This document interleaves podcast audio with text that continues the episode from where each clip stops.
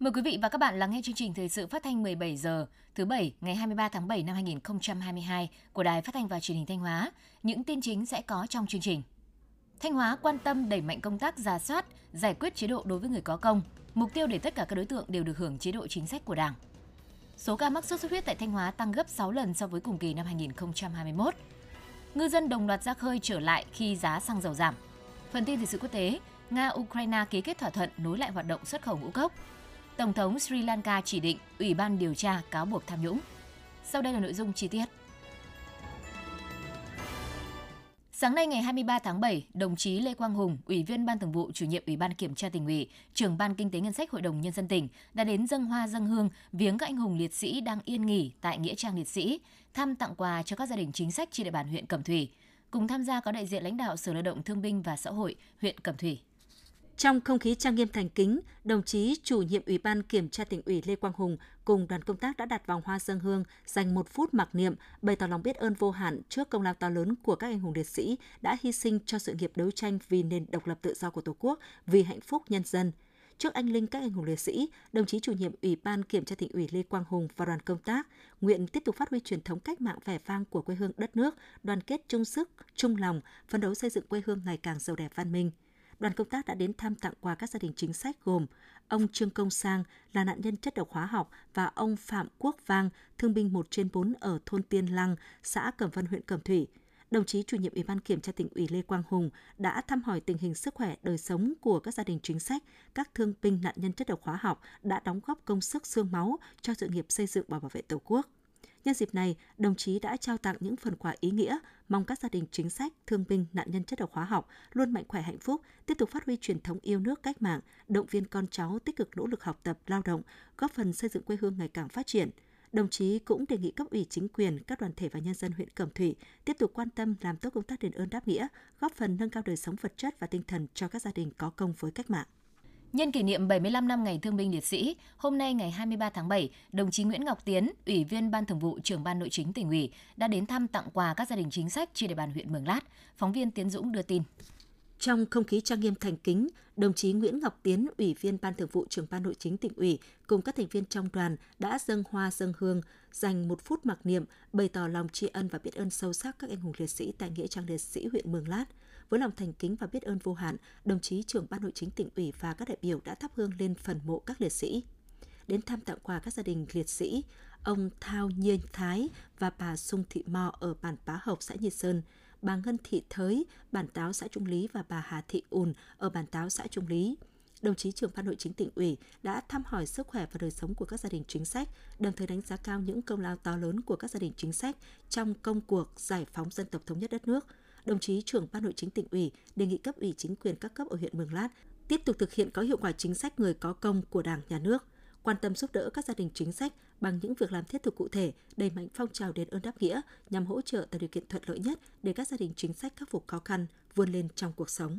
Nhân kỷ niệm 75 năm ngày thương binh liệt sĩ, sáng nay ngày 23 tháng 7, thành phố Thanh Hóa đã tổ chức gặp mặt người có công tiêu biểu và các tập thể cá nhân có thành tích xuất sắc trong phong trào đền ơn đáp nghĩa. Tới dự có đồng chí Lê Anh Xuân, Ủy viên Ban Thường vụ tỉnh ủy, Bí thư Thành ủy, Chủ tịch Hội đồng nhân dân thành phố Thanh Hóa. Tin của phóng viên Cẩm Tú. Trong các cuộc kháng chiến bảo vệ Tổ quốc, thành phố Thanh Hóa có trên 24.300 người có công với cách mạng, trong đó có gần 4.300 người con ưu tú đã anh dũng hy sinh, 5.400 thương binh bệnh binh, gần 290 mẹ Việt Nam anh hùng. Phát huy truyền thống uống nước nhớ nguồn tốt đẹp của dân tộc, 75 năm qua, Đảng bộ chính quyền thành phố đã luôn quan tâm chăm lo, thực hiện tốt phong trào đền ơn đáp nghĩa – Hiện nay thành phố có gần 7.700 người có công đang hưởng trợ cấp hàng tháng. Tất cả các gia đình người có công với cách mạng đều có mức sống bằng hoặc cao hơn mức sống trung bình của cộng đồng dân cư nơi cư trú. 100% mẹ Việt Nam anh hùng đang còn sống đã được các cơ quan đơn vị tổ chức doanh nghiệp trong và ngoài thành phố nhận phụng dưỡng chăm sóc suốt đời. Phong trào toàn dân chăm sóc các gia đình thương binh liệt sĩ và người có công với cách mạng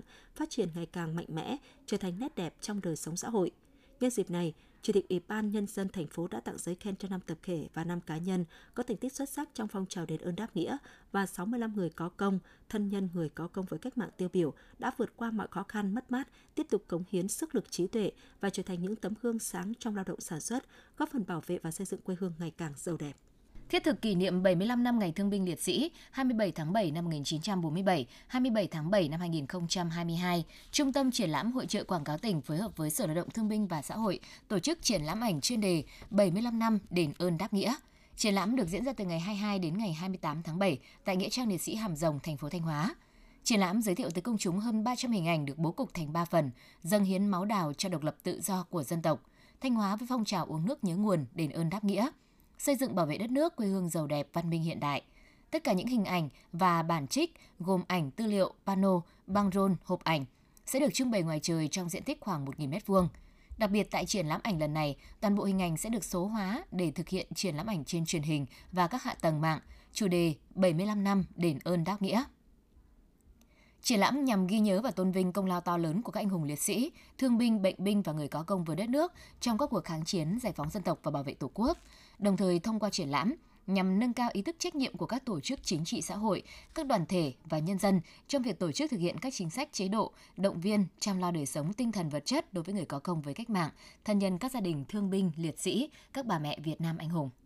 Chính sách đối với người có công cách mạng là một trong những chính sách lớn quan trọng của Đảng và Nhà nước, thể hiện truyền thống đạo lý uống nước nhớ nguồn của dân tộc ta. Những năm qua, huyện Yên Định đã luôn chú trọng đẩy nhanh việc giải quyết các tồn động của chính sách này, đặc biệt là phong tặng, truy tặng danh hiệu mẹ Việt Nam anh hùng và suy tôn liệt sĩ, thể hiện sự tri ân trước những cống hiến hy sinh của các mẹ, các chiến sĩ, đồng thời góp phần nâng cao đời sống vật chất tinh thần cho người có công và gia đình họ. Theo báo cáo của Phòng Lao động Thương binh và Xã hội huyện Yên Định, toàn huyện có 272 mẹ Việt Nam anh hùng, trong đó có 26 mẹ được phong tặng. Hiện toàn huyện có 6 mẹ còn sống, đang được người thân cấp ủy chính quyền quan tâm chăm sóc phụ dưỡng và 29 thương binh được suy tôn liệt sĩ. Đặc biệt, những năm gần đây, việc quan tâm giải quyết chế độ chính sách cho người có công luôn được cấp ủy chính quyền, ngành lao động phối hợp với các ngành chức năng để cao vai trò trách nhiệm, hướng dẫn và tham gia giải quyết cho các đối tượng, tạo niềm tin, của thân nhân và người dân trên địa bàn. Đặc biệt trong 2 năm 2020-2021, huyện Yên Định đã xác lập, xét duyệt, thẩm định 6 trường hợp phục hồi suy tôn liệt sĩ cho các đồng chí Tống Đình Đoàn, xã Yên Phú, Vũ Đình Triều, xã Định Hòa, Trần Xuân Chiến, xã Yên Tâm, Lê Văn Hội, xã Định Tân, Trịnh Hồng Cẩm, xã Yên Trường, Trịnh Hùng Dương, xã Định Long, đồng thời tổ chức chi trả trợ cấp ưu đãi đối với người có công đảm bảo chu đáo kịp thời, đầy đủ, đúng quy định, thể hiện tinh thần trách nhiệm, sự ghi nhận tôn vinh của Đảng, Nhà nước và nhân dân đối với những cống hiến to lớn của các thế hệ cha anh trong sự nghiệp bảo vệ Tổ quốc, giải phóng dân tộc. Tuy việc thực hiện chính sách phong tặng truy tặng mẹ Việt Nam anh hùng phục hồi, suy tôn liệt sĩ đối với người có công gặp nhiều khó khăn vướng mắc do nhiều nguyên nhân, song quán triệt sâu sắc đường lối chủ trương của Đảng, chính sách của nhà nước, các thế hệ lãnh đạo cán bộ chuyên viên phòng lao động thương binh và xã hội huyện Yên Định nhiều năm qua đã chủ động nghiên cứu, tham mưu đề xuất Chủ tịch Ủy ban dân huyện ban hành nhiều văn bản chỉ đạo hướng dẫn thực hiện chính sách đối với người có công với cách mạng, đảm bảo chặt chẽ, đồng bộ thiết thực hiệu quả. Các cơ quan đơn vị trong toàn huyện quán triệt, triển khai nghiêm túc, tổ chức xác nhận hồ sơ, thực hiện chu đáo đầy đủ kịp thời chế độ ưu đãi đối với người có công với cách mạng và các hoạt động đền ơn đáp nghĩa, đồng thời tăng cường công tác kiểm tra thanh tra, giải quyết khiếu nại tố cáo, kịp thời khắc phục sai sót, góp phần ổn định tình hình chính trị xã hội, đảm bảo an sinh xã hội ở địa phương. Bằng sự chủ động linh hoạt, các cấp ủy Đảng, chính quyền địa phương, đơn vị trên địa bàn huyện Quảng Sương đã và đang triển khai nhiều hoạt động thiết thực ý nghĩa nhằm quan tâm chăm lo các gia đình chính sách, người có công, đẩy mạnh phong trào đền ơn đáp nghĩa, uống nước nhớ nguồn. Đến nay, toàn huyện đã tiến hành cấp đủ 6.096 xuất quà của Chủ tịch nước với số tiền trên 1,86 tỷ đồng, 6.102 xuất quà của tỉnh với số tiền trên 1,83 tỷ đồng cho các đối tượng người có công, gia đình chính sách trên địa bàn. Huyện cũng đã thành lập 13 đoàn công tác tới thăm hỏi, động viên và trao tặng 120 xuất quà cho gia đình mẹ Việt Nam anh hùng, thương bệnh binh, gia đình liệt sĩ trên địa bàn mỗi xuất quà trị giá 1 triệu đồng. Các xã thị trấn trên cơ sở tình hình thực tế, điều kiện của địa phương đã triển khai các hoạt động chăm lo cho gia đình chính sách người có công với sự tham gia tích cực của các tổ chức chính trị xã hội và từ nguồn xã hội hóa. Phát huy tinh thần đó, huyện tiếp tục triển khai vận động cán bộ công chức viên chức người lao động hội viên và nhân dân hưởng ứng phong trào chăm sóc phụng dưỡng người có công và thân nhân người có công thông qua những việc làm ý nghĩa như phong trào vận động đóng góp quỹ đền ơn đáp nghĩa, phong trào xã thị trấn làm tốt công tác thương binh liệt sĩ, người có công với cách mạng, phong trào xây tặng và sửa chữa nhà tình nghĩa, tặng sổ tiết kiệm tình nghĩa, tặng vườn cây tình nghĩa, phong trào nhận phụng dưỡng suốt đời mẹ Việt Nam anh hùng, phong trào chăm sóc thương binh, bệnh binh nặng, anh hùng lực lượng vũ trang nhân dân, thân nhân gia đình liệt sĩ, người có công với cách mạng, nhân rộng một số mô hình hỗ trợ sinh kế. Thưa quý vị và các bạn, Ngày 27 tháng 7 hàng năm đi vào lịch sử đất nước như một dấu ấn nhắc nhở mọi người về truyền thống uống nước nhớ nguồn, ăn quả nhớ người trồng cây. Tháng 7 về, mỗi người dân xứ Thanh lại xúc động thành kính tưởng nhớ tri ân các hùng liệt sĩ đã hy sinh, các thương bệnh binh đã đóng góp một phần máu xương của mình tô thắm những trang sử vẻ vang của dân tộc. Bài viết của phóng viên Mai Nhung. Trong những ngày tháng 7 nghĩa tình, chúng tôi tìm đến ngôi nhà của gia đình ông Nguyễn Văn Thoa, thương binh 1 trên 4 ở thôn Tân Lộc, xã Hải Lộc, huyện Hậu Lộc, trong niềm xúc động. Trò chuyện với chúng tôi, ông Thoa cho biết sau nhiều năm tham gia kháng chiến chống Mỹ, ông rời quân ngũ trở về địa phương sinh sống. Do ảnh hưởng của chiến tranh, sức khỏe yếu, phải thường xuyên đi bệnh viện điều trị, kinh tế gia đình khó khăn.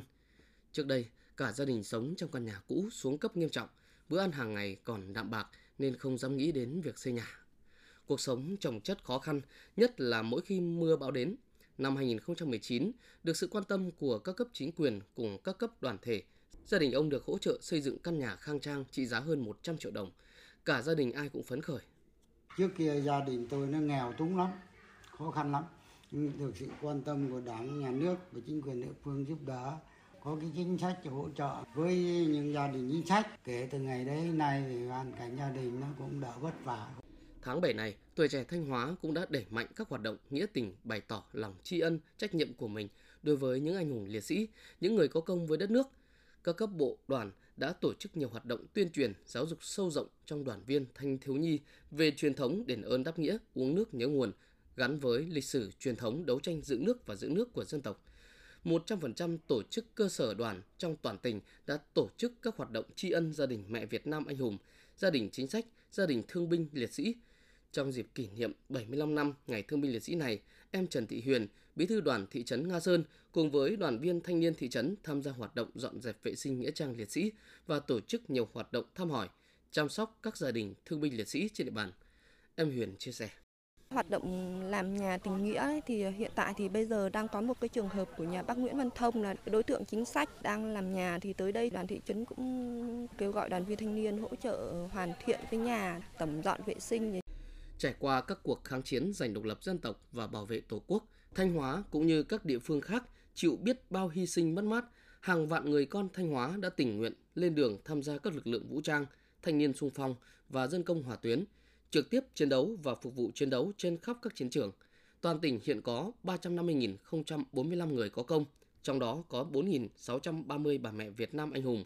96 bà mẹ còn sống, gần 500 cán bộ lão thành cách mạng, gần 900 cán bộ tiền khởi nghĩa, gần 56.000 liệt sĩ, gần 44.000 thương binh, hơn 15.000 bệnh binh, hơn 100 anh hùng lực lượng vũ trang, anh hùng lao động.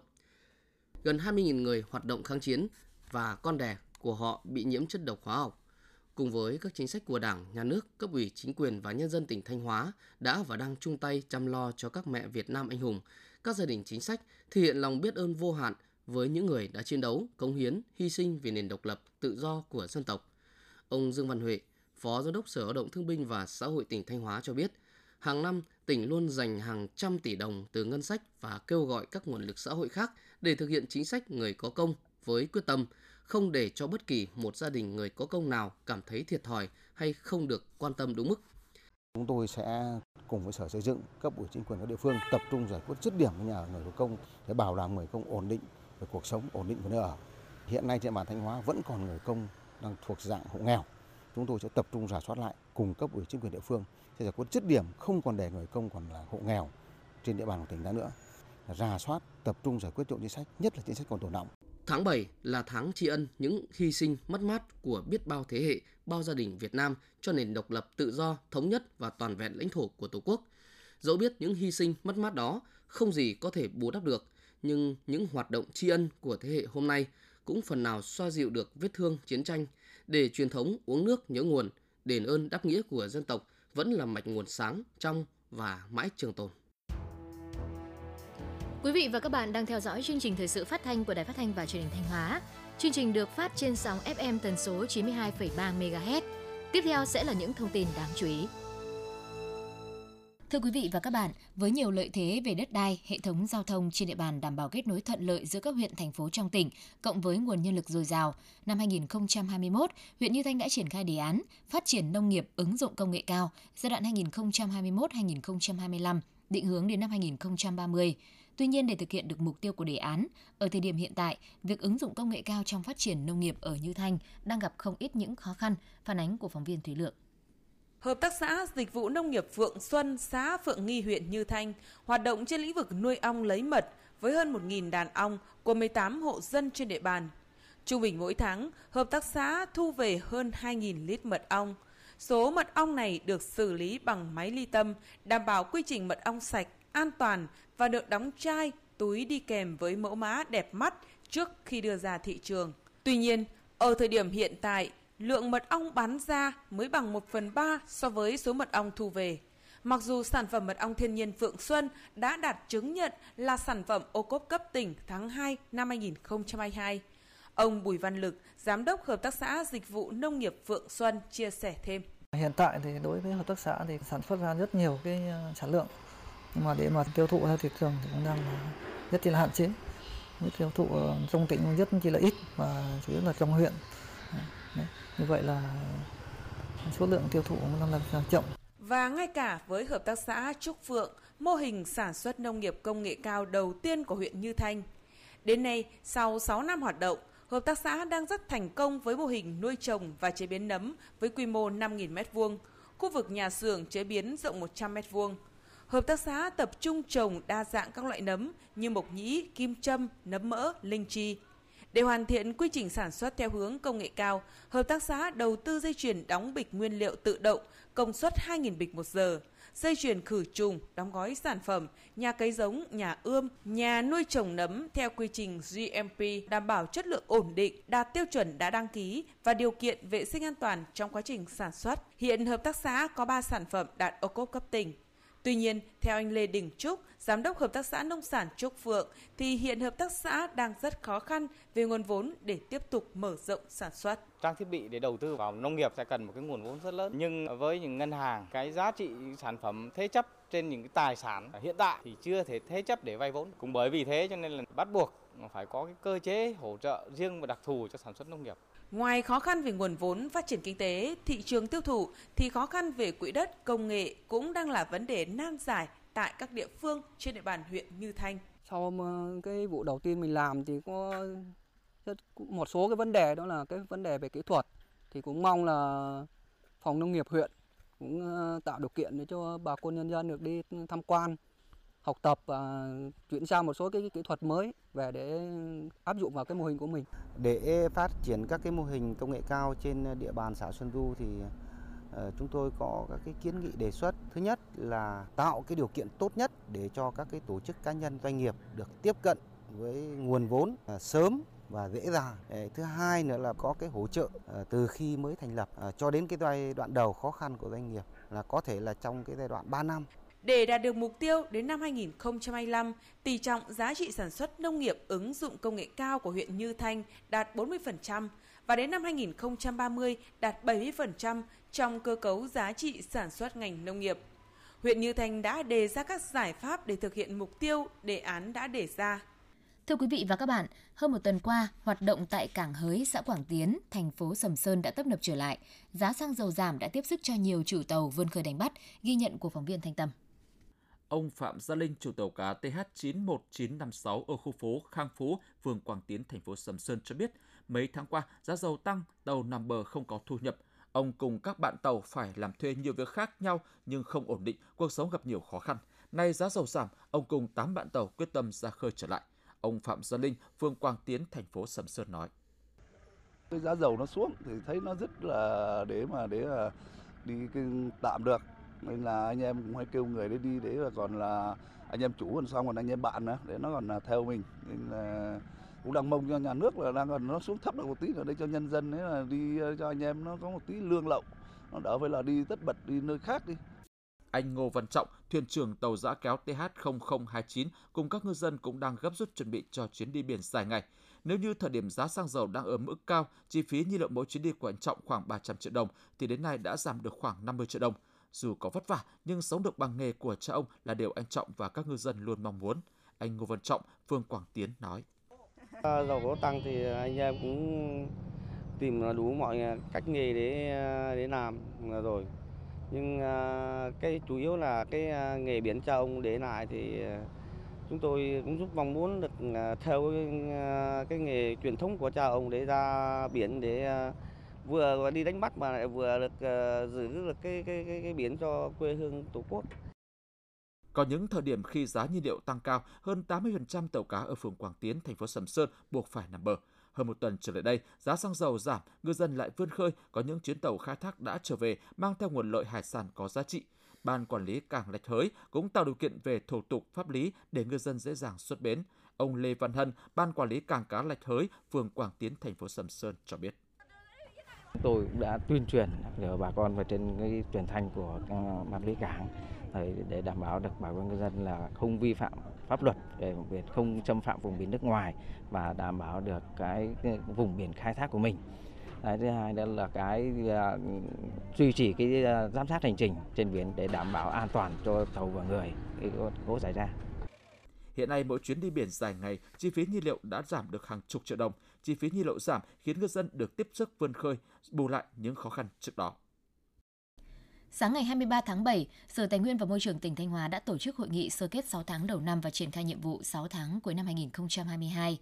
6 tháng đầu năm 2022, Sở Tài nguyên và Môi trường đã tập trung tham mưu cho Ủy ban Nhân dân tỉnh ban hành các văn bản quy định nhằm nâng cao hiệu quả công tác quản lý nhà nước về quy hoạch, kế hoạch sử dụng đất, đồng thời ra soát, thực hiện các nhiệm vụ trọng tâm như dự án xây dựng cơ sở dữ liệu địa chính giai đoạn 2022-2025, đo đạc bản đồ, lập hồ sơ địa chính các huyện biên giới, tham gia ý kiến chấp thuận chủ trương đầu tư 170 hồ sơ, ký cam kết đo đạc kiểm kê và bồi thường giải phóng mặt bằng – Sở cũng đã phối hợp với các sở ngành chức năng, chính quyền địa phương thường xuyên kiểm tra ngăn chặn và chấn chỉnh kịp thời hoạt động khai thác khoáng sản trái phép, đặc biệt là hoạt động kinh doanh, lập bến bãi, tập kết cát sỏi lòng sông. Công tác quản lý môi trường có nhiều chuyển biến tích cực, hoạt động tuyên truyền, giáo dục, nâng cao nhận thức trách nhiệm về bảo vệ môi trường cho các tổ chức, hộ gia đình, cá nhân được duy trì đẩy mạnh – Bên cạnh đó, Sở chỉ đạo và thực hiện chặt chẽ theo quy định của pháp luật về thanh tra kiểm tra, giải quyết khiếu nại tố cáo, nghiêm túc cải cách hành chính theo tinh thần 4 tăng 2 giảm và 3 không của Chủ tịch Ủy ban nhân dân tỉnh. Trên cơ sở kết quả 6 tháng đầu năm 2022 của Sở Tài nguyên và Môi trường, các đại biểu tham dự hội nghị đã thảo luận về những khó khăn vướng mắc, đề xuất các kiến nghị giải pháp để tiếp tục thực hiện những nhiệm vụ trọng tâm trong thời gian tới, góp phần hoàn thành kế hoạch năm 2022 trên tất cả các lĩnh vực.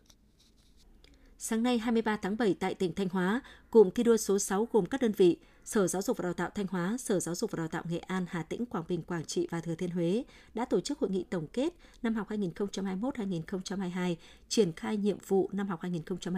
2022-2023. Năm học 2021-2022 là năm học có nhiều khó khăn đối với ngành giáo dục – trong bối cảnh chịu nhiều ảnh hưởng bởi dịch COVID-19, song các sở giáo dục và đào tạo trong cụm thi đua số 6 đã chủ động linh hoạt trong chỉ đạo điều hành, thực hiện đồng bộ hiệu quả các nhiệm vụ năm học và đạt nhiều kết quả tích cực. Công tác giả soát, sắp xếp mạng lưới cơ sở giáo dục được quan tâm đúng mức, công tác xây dựng và nâng cao chất lượng đội ngũ nhà giáo cán bộ quản lý giáo dục không ngừng được đẩy mạnh.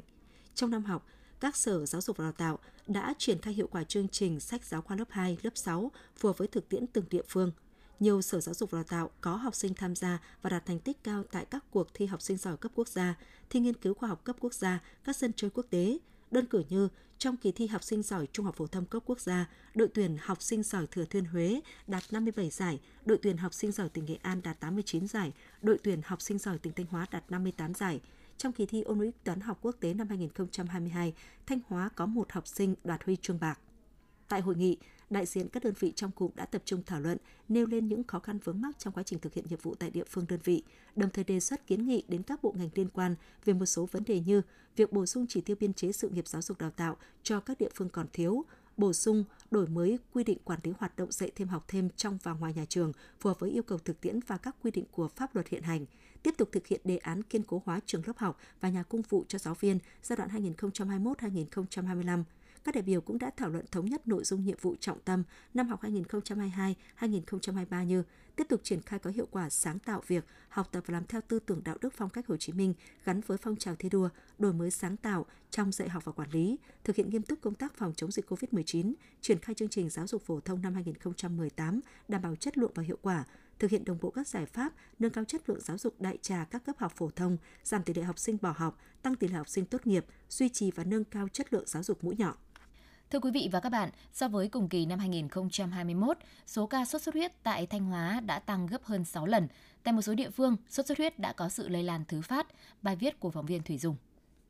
Xã Định Hòa, huyện Yên Định vừa ghi nhận 4 ca mắc sốt xuất huyết, trong đó có 3 ca nội địa. Thực hiện giám sát tại khu vực bệnh nhân sinh sống, đơn vị y tế ghi nhận có long quăng và mỗi truyền bệnh sốt xuất huyết có sự lây lan thứ phát. Ông Lê Văn Tành, Phó Chủ tịch Ban dân xã Định Hòa, huyện Định, tỉnh Thanh Hóa cho biết. Chúng tôi à, tập trung tổng dọn vệ sinh môi trường, phun phòng hóa chất, chỉ đạo cho cán bộ được phân công phụ trách ấy, về đến tại cơ sở vào từng hộ, hướng dẫn đến hộ trong cái biện pháp phòng chống dịch. Bà Lê Thị Thảo, Phó trưởng khoa kiểm soát bệnh tật HVS, Trung tâm Y tế huyện Yên Định, tỉnh Thanh Hóa cho biết. Chúng tôi có tới 16 bệnh nhân, bao gồm 9 ca vãng lai và 7 ca nội địa ngành y tế chúng tôi cũng đã thực hiện quyết liệt triệt để những cái biện pháp phòng chống dịch. Nhưng mà cơ bản nhất về trong cái phòng chống sốt xuất huyết này thì cũng là ý thức của người dân. Rất là mong là nhân dân của chúng ta là thực hiện triệt để các biện pháp mà ngành y tế uh, tuyên truyền vận động chúng ta để chúng ta hiệu quả nhất trong công tác phòng chống dịch sốt xuất huyết. Không có long quăng bọ gậy thì sẽ không có sốt xuất huyết. Từ đầu năm đến nay, tỉnh Thanh Hóa ghi nhận 213 ca mắc sốt xuất huyết, các ca mắc chủ yếu trong tháng 6 và tháng 7, trong đó 145 ca mắc ngoại lai và 68 ca nội địa. So với cùng kỳ năm 2021, số ca mắc sốt xuất huyết đã tăng tới 6,2 lần. Đáng lo ngại tại một số địa phương, sốt xuất huyết đã lây lan thứ phát. Trung tâm Kiểm soát bệnh tật tỉnh Thanh Hóa cảnh báo số ca mắc sốt xuất huyết sẽ tiếp tục gia tăng và có thể bùng phát trên diện rộng nếu không quyết liệt triển khai các biện pháp phòng chống dịch bệnh. Thạc sĩ bác sĩ Lê Trường Sơn, Phó Giám đốc Trung tâm Kiểm soát bệnh tật tỉnh Thanh Hóa cho biết. À, gần đây thì à, ờ, mưa rất nhiều. Đấy là cái thuận lợi cho uh, mũi Ờ, phát triển và đó cũng là cái vector để truyền cái bệnh sốt xuất huyết khuyến cáo với lại các ờ, cấp chính quyền và địa, các địa phương. Thì chúng ta cần phải một cách ờ, giám sát một cách chặt chẽ hơn về công tác về về về dịch xuất huyết và chuẩn bị các biện pháp phòng chống dịch một cách tốt hơn về nhân lực, vật lực, về trang thiết bị, về hóa chất đỉnh dịch sốt xuất huyết có thể vào tháng 8 và tháng 9, do đó chính quyền các địa phương cần phối hợp với ngành y tế, huy động nhân dân tham gia tích cực các hoạt động phòng chống dịch chủ động. Hội đồng Giáo dục Quốc phòng An ninh huyện Hoàng Hóa vừa tổ chức lễ bế giảng lớp bồi dưỡng kiến thức quốc phòng an ninh đối tượng 3 khóa 159 năm 2022. Trong thời gian 12 ngày, 101 học viên là trưởng phó các phòng ban, đại biểu Hội đồng Nhân dân huyện và lãnh đạo một số xã thị trấn trên địa bàn huyện Hoàng Hóa được học tập bồi dưỡng nghiên cứu các chuyên đề, quan điểm chủ trương của Đảng, chính sách pháp luật của nhà nước về quốc phòng an ninh, xây dựng thế trận quốc phòng toàn dân gắn với thế trận an ninh nhân dân trong sự nghiệp xây dựng và bảo vệ Tổ quốc, chiến lược quốc phòng an ninh của một số nước liên quan, nghiên cứu về luật bảo vệ biên giới chủ quyền lãnh thổ Việt Nam trong tình hình mới, chiến lược diễn biến hòa bình, bạo loạn lật đổ của các thế lực thù địch, thực hành huấn luyện bắn súng K54 bài 1, cách soạn thảo hệ thống văn kiện, thứ tự các bước trong chuyển trạng thái về quốc phòng an ninh và tập trung báo cáo kết quả, viết bài thu hoạch kiểm tra cuối khóa. Kết quả bài kiểm tra thu hoạch cuối khóa có 100% đạt khá giỏi. Ban tổ chức đã trao chứng nhận hoàn thành khóa bồi dưỡng quốc phòng và an ninh cho tất cả các học viên. Hướng tới kỷ niệm 77 năm ngày truyền thống Toán Nhân dân 13 tháng 9 năm 1945, 13 tháng 9 năm 2022, sáng 23 tháng 7 tại Nhà Văn hóa Lao động tỉnh, Toán Nhân dân tỉnh đã khai mạc hội thao Toán Nhân dân hai cấp tỉnh Thanh Hóa lần thứ 13 năm 2022. Sự hội thao có 225 vận động viên của 28 đoàn đến từ Toán Nhân dân các huyện, thị xã, thành phố, các tòa, phòng thuộc Toán Nhân dân tỉnh và Hội Thẩm Nhân dân. Các vận động viên tranh tài ở ba môn bóng bàn, cầu lông và kéo co với 11 nội dung thi đấu. Hội thao Toán Nhân dân hai cấp tỉnh Thanh Hóa được tổ chức 2 năm một lần là sân chơi lành mạnh bổ ích nhằm nâng cao sức khỏe, tạo không khí vui tươi phấn khởi trong cán bộ công chức là động lực phát triển phong trào thể dục thể thao trong Toán Nhân dân hai cấp – Đồng thời đây cũng là dịp để cán bộ công chức người lao động và hội thẩm nhân dân giao lưu học hỏi, trao đổi kinh nghiệm, thắt chặt tình đoàn kết giữa các vận động viên và các đơn vị, góp phần thực hiện thắng lợi nhiệm vụ chính trị của toán nhân dân. Hội thao sẽ kết thúc vào ngày 24 tháng 7 với các trận chung kết và lễ trao giải.